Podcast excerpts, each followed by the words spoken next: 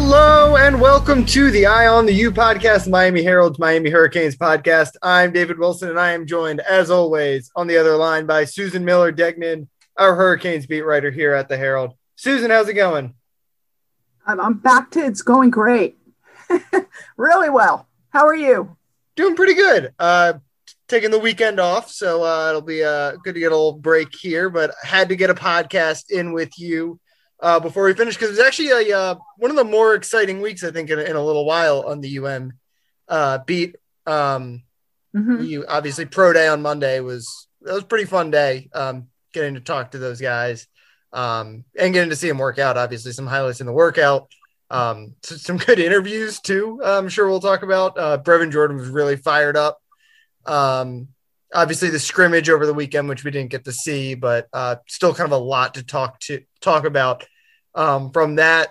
Uh, but we had to start with some sad news. Um, the passing of Howard Schnellenberger over the weekend. We're gonna uh, tack on at the end here uh, a little interview Susan did um, on WLRN Sundial show uh, with Luis Hernandez that airs Monday through Thursday at 1 p.m. Uh, this aired on Tuesday, so um, we'll put that at the end. Uh, kind of Susan giving her, her, her thoughts about uh, legacy and, and, and, his death, and um, but we got to talk about it at the top. Susan, you know, it wasn't necessarily a surprise. We knew he had been in kind of declining health um, lately, but you never covered him. But obviously, you've you've been on this beat as long as basically anyone who's, who's still covering the team.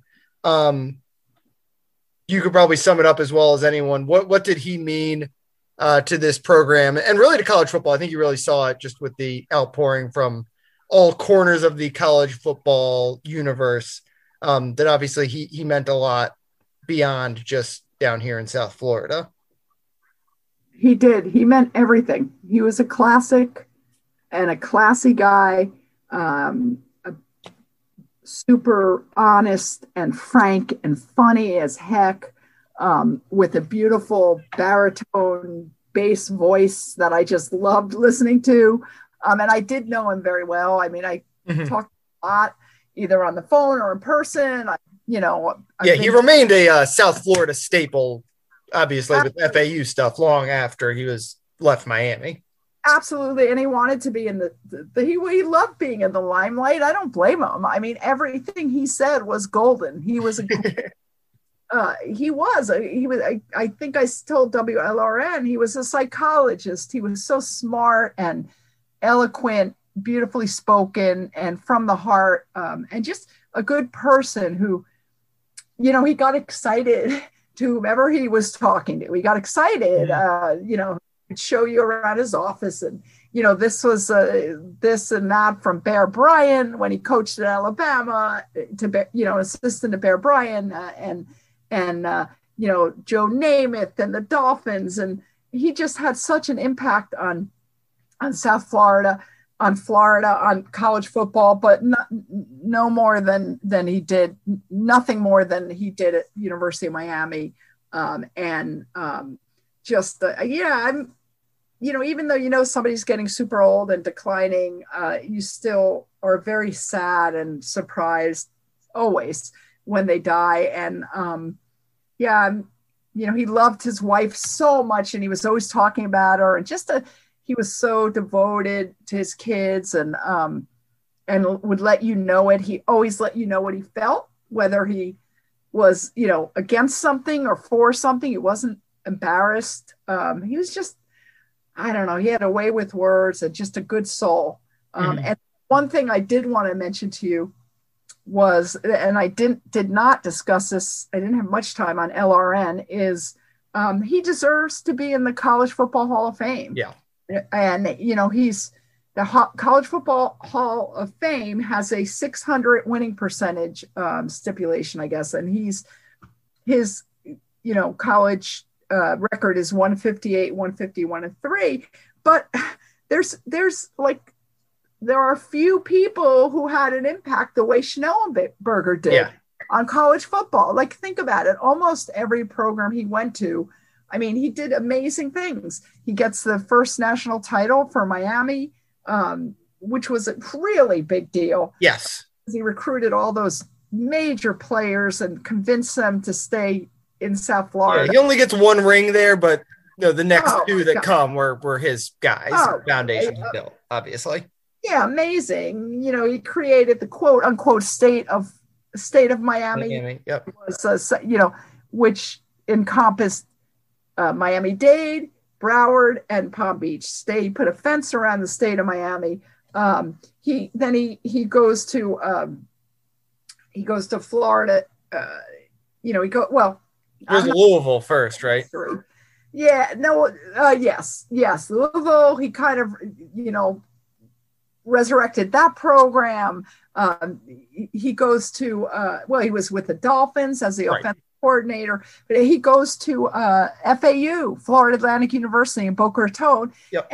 I mean, the guy builds a stadium. He, he, it's amazing, David. He builds, he Yeah, he did everything but like go to the construction site to like put it together. Oh my God. And he was so, exactly. And he was so proud of it. He always said that, oh, it's a stadium that overlooks the Atlantic Ocean, the only one in America. But it's true. We, you know, we covered, were you there with me? Covering no, I've that? actually never been to a game at that stadium. Oh my God. It's great. It's like a metal, but it's really nice. It's really super nice and festive. And it was pre COVID, you know, the Yep. game. They had a lot of, um, you know, fans that were excited about it, and they had cool stuff going on around the stadium, little events, and I, it's just it's amazing. He had a stadium built at FAU, and when they started, they were Division One, Double A, and I think they made it to the semifinal of the playoffs. Mm-hmm. Uh, Think about that, right? I I mean, it's amazing with him in charge of the program, and he had some great quarterbacks. He had kids that got drafted. He won every bowl game he was ever in. Um, I don't know. There's just I can't think of it all, but There's a lot. Yeah. there's a lot, and he deserves to be in the Hall of Fame. And it's it's dumb that he's not. It really is dumb. It is, yeah, and especially because there is that the um win percentage rule that you mentioned, but they've like broken that rule a couple times. Like there's a Yes, they precedent have. to break it for really influential guys, and and when you think about um what he means, as we said, not just to to Miami football, which is you know a top five program historically, I I think inarguably, but also to college football in the way that that fl- everything runs through South Florida in college football in a lot of ways, and he's you know really really instrumental to that. Yeah, I, I feel like I've learned a lot about him over the last year because also after uh, Shula died about I guess a little less than a year, probably 10, 11 months ago now. Um, you know that was kind of part of the story was Shula's role indirectly, directly in, in turning Miami football into a powerhouse because, as you mentioned, Schnellenberger was his offensive coordinator um, with the Dolphins and ends up going to Miami um, straight from there. And obviously, the Dolphins were, you know, kind of a, becoming a powerhouse, and he brought that same kind of uh, growth of a, of a program out of nowhere to Miami. And and I, I'm I'm kind of fast, you know, I'm being from DC, which is such like a basketball hotbed. I'm fascinated by the ways that these parts of the countries become sports hotbeds. Um, Right. And obviously, Miami, South Florida is like that's the number one football hotbed. And you know, I, I think there's a lot of reasons why you know you go back to like you know even pre-segregation Traz Powell and stuff like that. But like a lot of it traces back to the 70s and the 80s and and Shula and Schnellenberger turning this. You know, I remember I think I talked to um, George Smith after Shula died, and he talked about the way that he turned George Smith, who's the athletic director at St. Thomas Aquinas, won a bunch of state championships as the football coach there. Um, and he talked about the way Shula turned it from Miami from like this beach town into like a football town. And and I think you could probably say a lot of the same about Schnellenberger and the way that he, you know, Miami as uh, I'd recommend everyone check out Barry Jackson's obit, which was very good. Um, Yep. It talks about the way that the program was kind of on the brink of like folding, and he again took this town that really probably didn't care that much about the Hurricanes. Probably a lot of the town didn't care about football and made it a football, helped make it a football crazed uh, town. And obviously, Mhm. that if if you trace the growth of football in South Florida, at least part of it back to to him, then you know that's a huge reason that college football is what it is today. When you look at you know how many players on all these national championship teams come from the state of Miami, as he coined it. Um, you know, even if they're not all staying in Miami, it means so much for all of college football. Um, one other thing I did not realize is that you know I know he, I knew always knew he had the signature pipe. I never made the connection. That's why the old Sebastian logo had a pipe. Oh, gotcha. Yeah, I had never made that connection before. Yeah, that's very cool. Although, that, yeah, that's the old Sebastian. Right, right. Now there's gotta, no tobacco. No, no more tobacco. Yeah, yeah. No, they they got to bring it back. They got to do something this year with, um, like this upcoming season. You know, because I'm sure they'll wear like a Schnellenberger patch or whatever or something. Oh, yeah, they've got to do yeah, something. like they they've got to do something. They got to bring back that logo for like something for like even if it's just like on their warm ups or like the warm up shirts they wear. Like I know I know they don't want to do it with the tobacco thing and you know the cancer research research university all that kind of stuff, but I don't know. They made, they, they need to. They made they made Sebastian. You know before they made they turned him into a happy Sebastian and yeah. they turned him mean again. Yeah so yeah, bring bring back the pipe for this year, even if it's uh, just like for a one game throwback kind of deal. Um, I agree, and you know back. what, David, I like I'm gonna play some of my interviews just for me, so I can kind of reminisce of Howard. I, I plan to do that. Just I'm sitting, I'll be sitting in my room alone and and be wistful. So uh, yep. Also, um, I know the field at FAU Stadium is named after him. I feel like that stadium should just oh. be named after him. I know we're not an FAU oh, right. podcast, but yeah, they. I agree with you, hundred percent. I bet they do. Uh-huh. Oh, you know, Louisville also. It's because I've been there a couple of times. Is it Schnellenberger Field? It's it's mm, or stuff there is named after him, like yeah, I think it might be something. Don't I mean I'm not. I, his name's on something either the like either the Schnellenberger, Howard Schnellenberger um, training room or a clubhouse or I don't know what it is. There's yeah, something. the Howard Schnellenberger Football Complex. Oh, is that what? Yeah, yeah. I know. Just in the stands, I could see his name big. So. Yeah, yeah. So I mean, he means a lot to you know Louisville. Like, like you mentioned with you know FAU now is you know a decent you know decent program obviously out of nothing and still a young program. Sure. Um, but Louisville at the same time, you know they you know does Lamar Jackson go to Louisville if Howard Schnellenberger doesn't start to resurrect him? You know, they probably get resurrected eventually, but you know, he's that's his rep is he's like the program resurrector. Um, and exactly, exactly, exactly. So that's why when the record is not as good as yeah, as right. Because look what he did, you know. But I know, like at at Oklahoma, he went to Oklahoma and he didn't do well. Right he said they didn't want him there and he realized he made a mistake that he tried to do the same thing there that he did in miami the difference was he knew my you know he knew about miami okay he didn't oklahoma was a whole different culture and he yeah. realized that so also it's pretty cool that he recruited joe namath yes. That's a good thing to throw in your resume. Definitely. A lot of he recruited a lot of good people. Yeah. Yeah but joe joe namath mean like you know you, you could tell people who don't even know college football, like NFL, like you know, Jets fans are not college football people, or New Yorkers are not college football people. If you tell them that Howard Schnellenberger recruited Joe Namath to go play at Alabama, like discovered Joe Namath or whatever, like that's right. pretty. That's a good thing to you know. Joe Namath is one of the most fo- famous football players of all time. Like that's a that's a big deal. A good thing to put on the resume. Of course. Of all right. Course. Um. Let's um. Let's do pro day first. Um, Let's do, but I have to, I have to, I have to interrupt this for a, for an announcement, and that's uh, I'm just reading the stories now, and I can't believe this. Uh, where is this? The Florida Kyle Pitts, yes, right end that could be, I don't know if he'll last. It could be the Dolphins' first pick, right? He, uh, yeah. Now this is unofficial, and you and I both know because we're going to talk about the UM yeah, that unofficial is really unofficial, and yes. that they don't that the 40 times each NFL team does their own 40 time. I don't I figured you knew that, but I'm not sure if yep.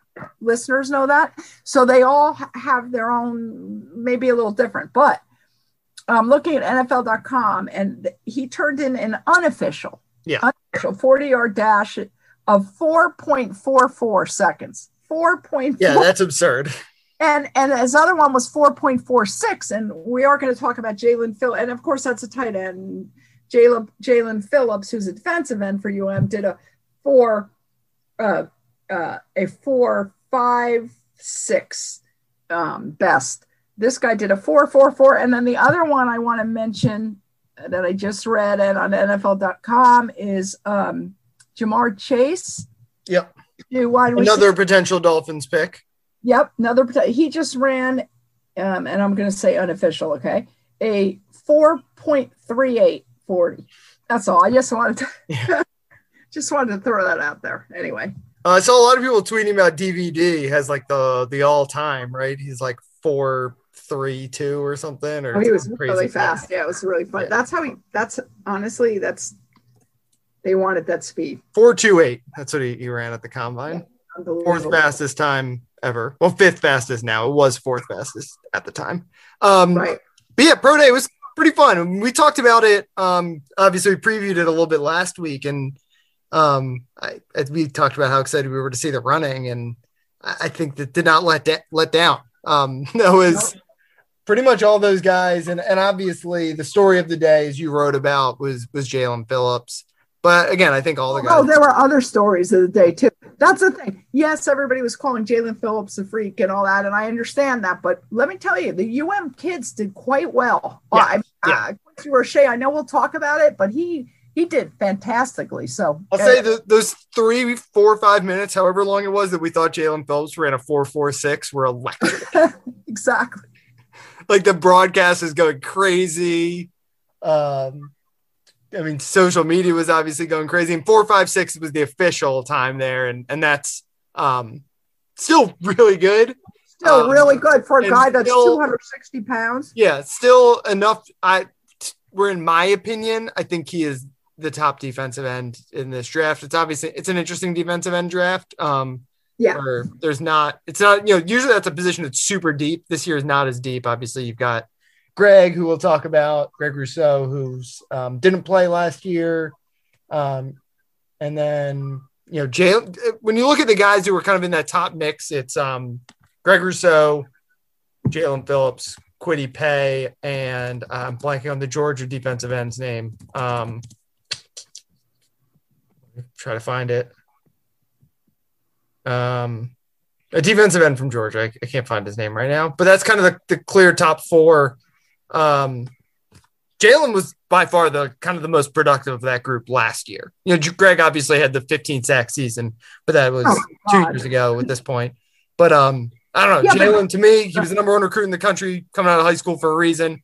He showed Right. all of that off on um on Monday, and then obviously had the the track record this season. And I don't know, he was the he lived up to. I think he exceeded the hype honestly at Miami, and I, I think he kept doing it basically um all the way through his last workout ever at Greentree Field. Like he's uh Yeah, he did. I mean, I don't know if he's going to go top 10 or whatever, but to me, he kind of solidified himself not only as a first round pick, but I, I think he firmly should be in that mix to be the first defensive end uh, picked. You know, again, I don't know Yeah. enough about all these guys. Like, I can't even remember the Georgia guy's name, obviously, but um, uh, I have a hard time imagining there's a better combination of production and like tools in this draft at that spot than Jaelan Phillips. Yeah, I mean, I I think I, I still think it's going to be interesting. Ever, I mean, I agree with you. I have a feeling he's going to go in front of um, Greg Rousseau, who Mhm. played basically one year college football and then another two Yeah. games before he broke his ankle. But um, yeah, I, I still and Jaelan Phillips, eight sacks. I think he, he was great. I mean, he he he is a physical freak, uh, and he was interested. You know, he's had a lot of. Here's what it comes. He has had um, some physical um, ailments, but like he was really eloquent also in saying, "Look, it's football. Yeah. Everybody gets injured. I mean, it's everybody gets injured, and I'm fine now. My wrist, we had intricate, really smashed his wrist in a, in a, in a scooter, in a car accident, scooter slash car accident. He was on a scooter. Um, and he had concussions and stuff, but he said, My wrist is fine. Did you see me today? And he was right. Um, he said, You know, it's what I've done now. Look at me. I'm fine. I'm better than fine, actually. Um, so the only thing is, I just keep thinking of 15 and a half sacks. yeah.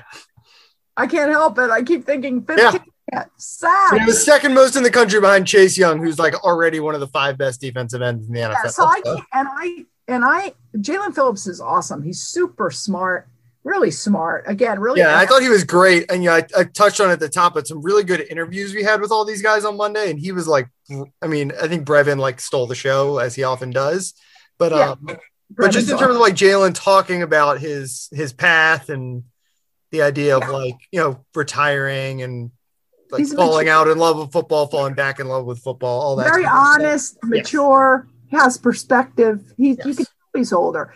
Greg Rousseau, love him. I, I mean, he's just such a nice kid. Just and he means it, you know, when he says he's blessed and he's so happy to be back with his with his guys, you know, from UM. It's all from the heart. Um, and he's big. He's a big long spider, you know, he's a big Yeah. he's and I think I, I'm so excited to be able to see him play. Actually, I guess because he hasn't played played this year, and I really he was one of my favorites. Such a nice guy. Yeah. Um. So I'm. I I do think. I mean, I, I don't think you're taking a risk draft drafting him, but I think you're maybe you're taking a risk drafting him really high. If that makes sense at all. I I that's all. I mean, and Jaelan. I, I mean, you. I to me, you can't go wrong. I think either of them are going to be good, but I understand teams worrying about drafting Greg Rousseau super high because again, he doesn't have a big body of work. You know, and Yeah. Play this past season. But I, I still think, come on, 15 and a half sacks. That can't be, can't be lucky, can it? Uh, no, I mean, I, I guess the the cri- criticism is like he doesn't have moves, like he didn't have moves, but you know, Uh-huh. he has those things you can't teach, which is that size and the motor. Like that is that's how he got his sacks. It's just he is bigger than you, he is faster than you, and he's going to try a lot harder than you uh, to get to the quarterback than you are to protect the quarterback. And I mean, that's a pretty good, like that's a good starting point. Like he's like you're saying, like no coach is going to be frustrated to have him. When you think of the, the guys who come in as like physical freaks like that, the way and he is a freak in a way that not even like Jaelan Phillips is a freak, just because you know he's Yeah. six seven and is like when you say he's like when you you talk about how he says he's blessed, like it's almost like you can't even believe like this is all happening because again, three years ago he was this skinny 200 pound uh safety and now he's gonna be a first round pick as a 260 pound defensive end 200, listen to this 266. He has an 83 and a quarter inch wingspan. yeah like just just absurd and the way that those guys And a left- fail yeah. with those physical tools is and you see it a lot in, in basketball. Is like the center who just is playing basketball because he's tall. Like does he Right. really love basketball? That's not a question with greg at all. Like he's gonna work hard. Um he's like understands so like he's kind of blessed with these tools to be this great player. I mean he could have you know, a lot of kids who were a wide receiver all throughout, and he was like an all-state wide receiver as a junior at, at Champagnat. Like he could have been like, I want to go play wide receiver somewhere, but he was like, you know, obviously Mark Richt told him, and Manny Diaz told him, you're going to be like a first-round pick potentially as a, as a defensive end if you commit yourself to it. Um, like Right. got that motor and that the personality, the the coachability. Clearly, you know, you think of how Oh, yeah. much he has bulked up. Like it's hard to imagine him failing. Like, is he ever going to like be the complete package? Is like in terms of moves and all that kind of stuff as, as Jaelan Phillips is? Maybe not, but like Mhm. he's gonna like he's got those things you can't teach. And um, I don't think there's really any real red flags with him. The only red flag is the lack of production Let the me lack of uh, not, not even the lack of production, the lack of just the sheer lack of reps. There's like he's gonna nail all of his interviews. He's nailing the combine stuff.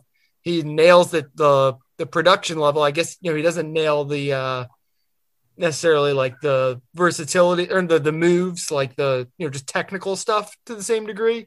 but um, there's not red flags there. Everything that he doesn't do well is teachable, and there's no reason to think he's not going to be willing to learn.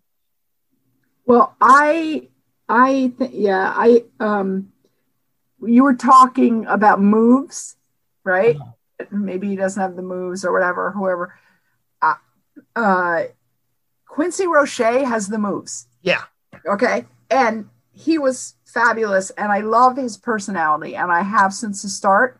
Totally stand up, classy guy, um, mature as can be, so polite, right? And truly mm-hmm. a nice guy. Truly, yeah. I mean, so I, you know, they're all nice guys, but I mean, I, I just love Quincy Roche. Um, and he just kind of understated and yeah. under I believe appreciated. I think it's I, overshadowed by a guy like Greg Rousseau, who, as you mentioned, is an 80 whatever wingspan, and Jaelan Phillips, who was the former number one recruit in the country. Like it's natural we, going to get overlooked a little bit. We talked about that. He he measured just over 6'2", 243 pounds. Mm-hmm. Um, he led he led the UM players at the combo at UM Pro Day with 23 reps on the bench press, which is a 225 pounds. He led all players. He ran the 40 in 4.62, which really is good.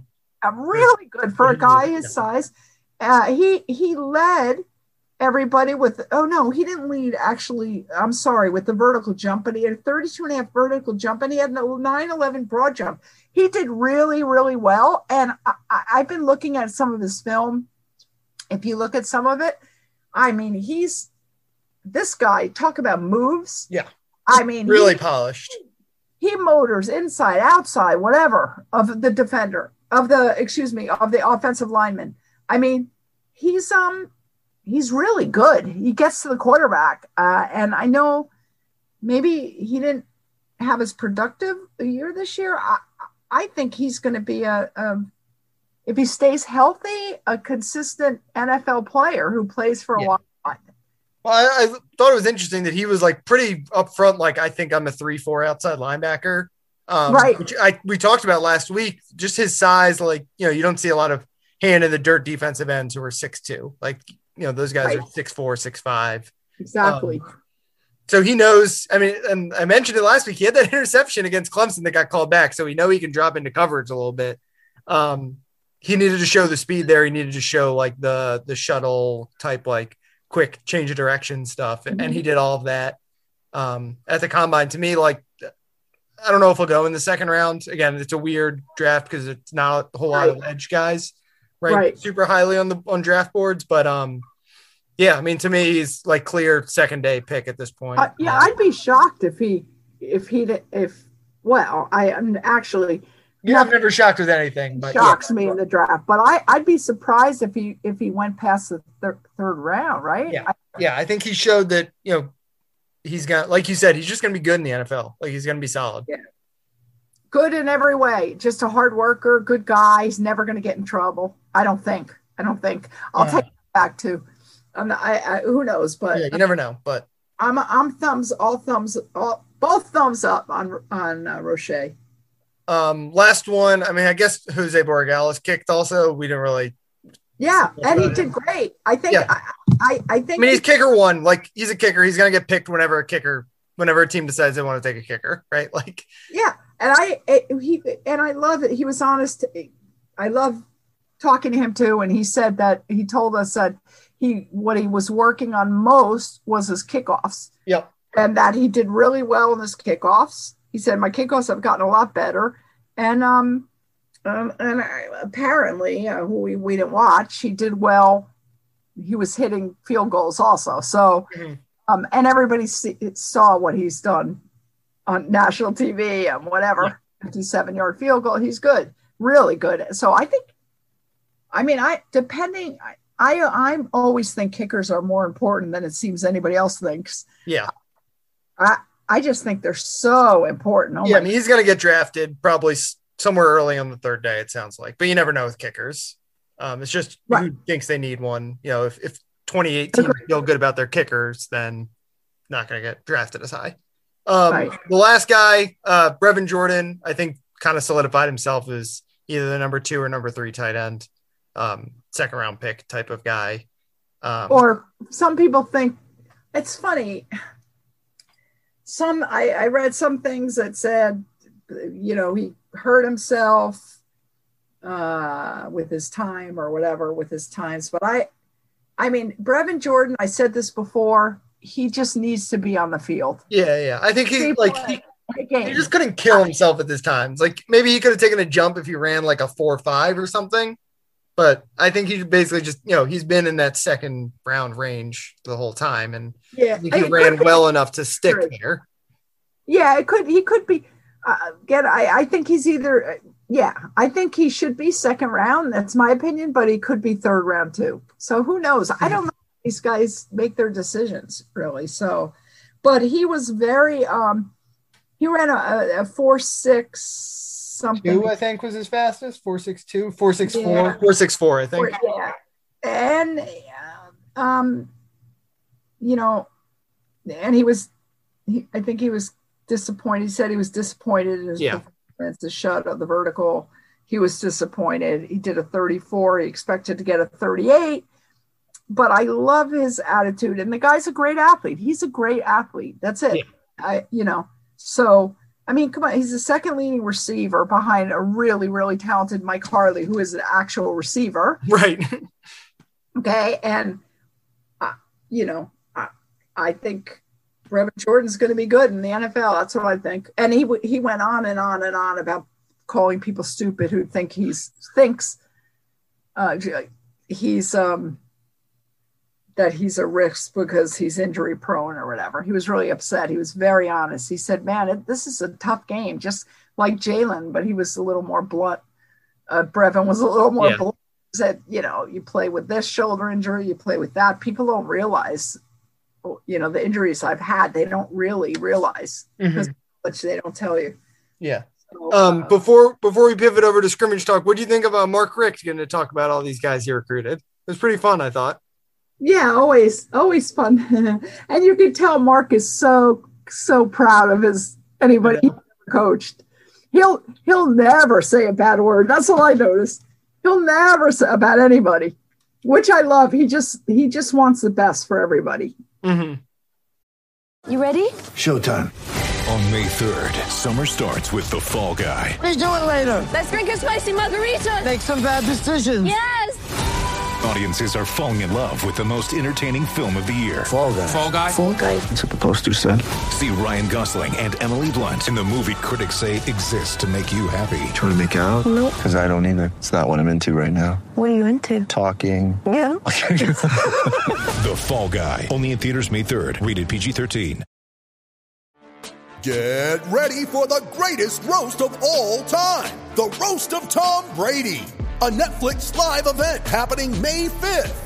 Hosted by Kevin Hart, the seven time world champion gets his cleats held to the fire by famous friends and frenemies on an unforgettable night where everything is fair game. Tune in on May 5th at 5 p.m. Pacific time for the Roast of Tom Brady, live only on Netflix. All right, uh, let's wrap up with some scrimmage talk before we uh, pivot over uh, and throw to your uh, interview with WLRN. Um, Xavier Restrepo, kind of the breakout star. It sounds like you wrote about him on um, Tuesday. Uh, Uh-huh. well, what's what's kind of the, what's what's the buzz about him coming out of that scrimmage? Well, uh, the buzz is, and it's interesting because he he had he also had a fantastic scrimmage last year. The He first did, yeah. spring. But um, he he had nine catches for 144 yards and two touchdowns. Okay, can't do much better than that. And uh, you know, in your first spring scrimmage, uh, I've, I've heard a couple coaches talk about him and saying the guy is just so competitive and and such a tough uh, little player. I don't know, little. I'm not sure. He's, but I think he's listed as 5'10 and 196. He's Yeah, he's a, he's a little little by football standards. he's a little shorter than that, and I, I can't believe he weighs 196, but maybe he does. And um, um, and and and Gurvan Hall, safety Gurvan Hall said um, said yesterday, I believe that that Restrepo said gave him problems in pass concepts. He, he he said he really opened his eyes this spring. Um, he's um, he scored on a 70 yard Oh, reverse. That was last year in the scrimmage, 70 yard reverse. He's just explosive plays. Um, he didn't play, uh, you know, last year. I think he only had one catch, which yeah, was, he did not play a whole lot. yeah, he had one catch for 12 yards last year, you know, and I, I think you'd hoped that we're going to see him more this season. They do have a lot of receivers, but um, he, I think, I think for me though, the the holy wow thing was, yeah, I wasn't as shocked about Xavier as I was pleasantly surprised for UM's sake about Jake Garcia, the freshman, uh, you know, the new freshman quarterback, and um, Tyler Van Dyke, the second year freshman, because Jake Garcia completed 78.9, 78.9% of his passes. And he didn't just throw a few passes, he was 15 of 19. That's pretty good for 188 Yeah. yards and a touchdown. Now, Tyler Van Dyke, uh, second year freshman, or I guess you could say a redshirt freshman, Sure, freshman. Yeah. 15, 10 of 15, which is 66.6%, also great for 114 yards and a touchdown. Now, there were two picks. We don't know. UM will never say who threw the picks. You know, was it Jake? Was it Tyler? Was it Peyton Matocha, who's also in there, but he's he's not going to win the job? And or was it um or win the backup job, I should say, or was it um Ryan Rizk, right? A walk on. I mean, they all played. So we don't know who threw the picks. You know, we don't we we didn't we don't know the how short the little passes were and how much of it. You know, remember they don't get tackled. We said that last week. You know, so Right. They're a little more uh, confident in throwing. They're not as nervous. Um, and yeah, but I mean, it's pretty good. Those, those are pretty amazing stats. So to me, that was the most heartening thing for uh, for UM's sake as D'Eriq King rehabs from his torn ACL.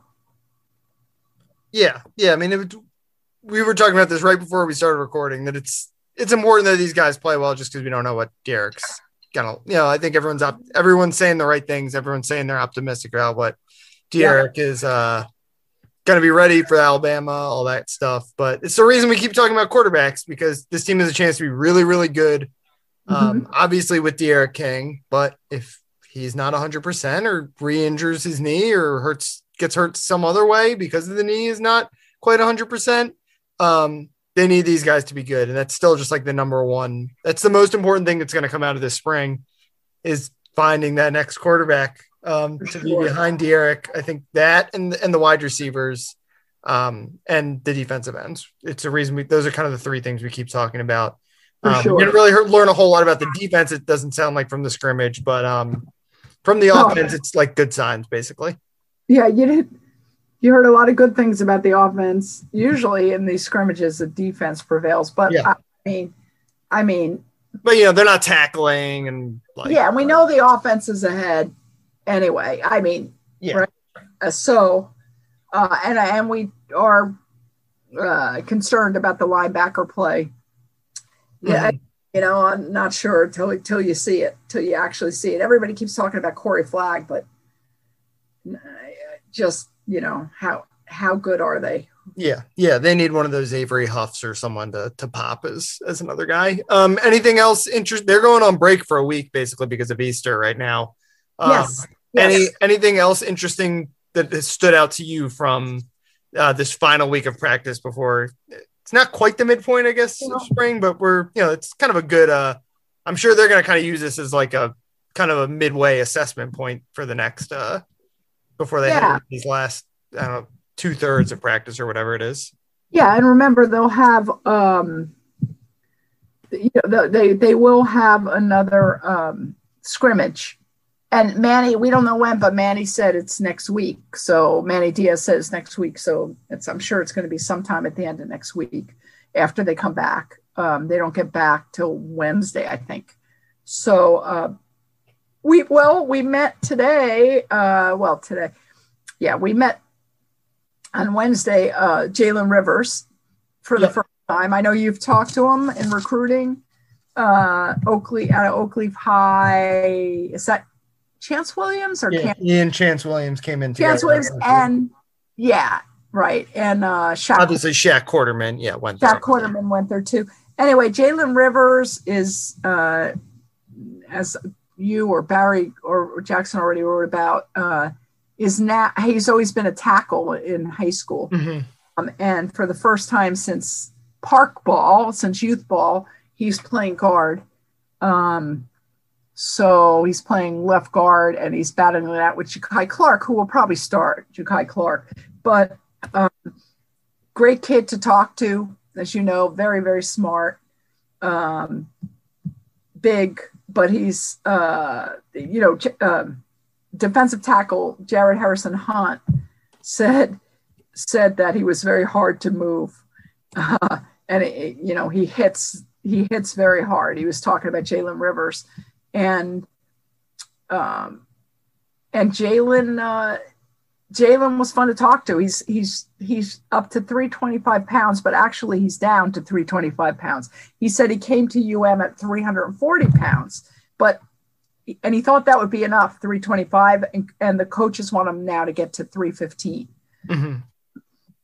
to Yeah. make it quicker and stuff. So uh, he's he's a very upbeat, um, smart kid, and um, you know I think I I think he's for sure he's going to be a starter one day, right? Yeah, definitely. It sounds like of the uh like the next generation of offensive linemen that we have not necessarily seen yet, like the um Isaiah Walker, Jalen Rivers, um, um Michael McLaughlin, uh, a couple other guys in that group. Um so, and some guys coming in in, in the midway, some big recruits. Seems like he's like the one guy who really has a chance to maybe crack the starting lineup this year, right? Like we kind of know like uh, we've said it a lot. They have seven guys coming back who started at least one game last year, plus Navaughn. Um, and it, you know, four, you know, it seems like, um, you know, you're gonna have Navaughn at right guard, some combination of Navaughn, Scaife, Jarrid Williams on the right side of the line, Zion Nelson locked in at left tackle, um, and. Gaynor locked in at, at center. Um, Right. That left guard spot is the one that it kind of feels like remains an open, a real open competition. Um, again, we haven't seen anything, but just based off what people are saying, and it seems like that's the spot where where Jalen Rivers has a chance to, uh, real you know, push to to start potentially in the fall. Like that would not, I don't think that would surprise anyone at this point.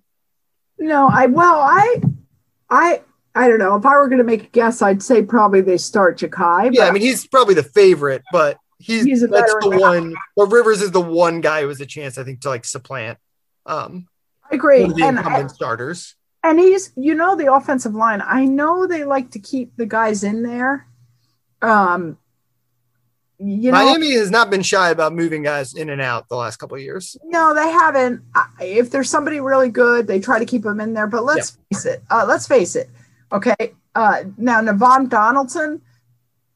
I mean, I know they're different places and stuff, but he's going to get tired. He is. He's going to get tired for sure.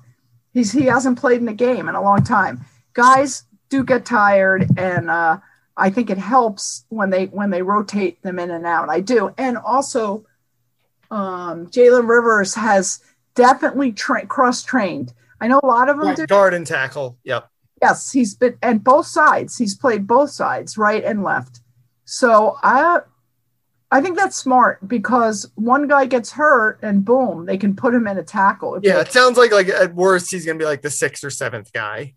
So I think so. Yeah. I think so. I like him. Um and um yeah. he's yeah, he's gonna have a role. Um he all right. let's uh you can follow Susan on Twitter at S Miller Degnan. Um again, Miami's off for the next couple of days, but uh yeah, she'll have you covered when they're back at practice.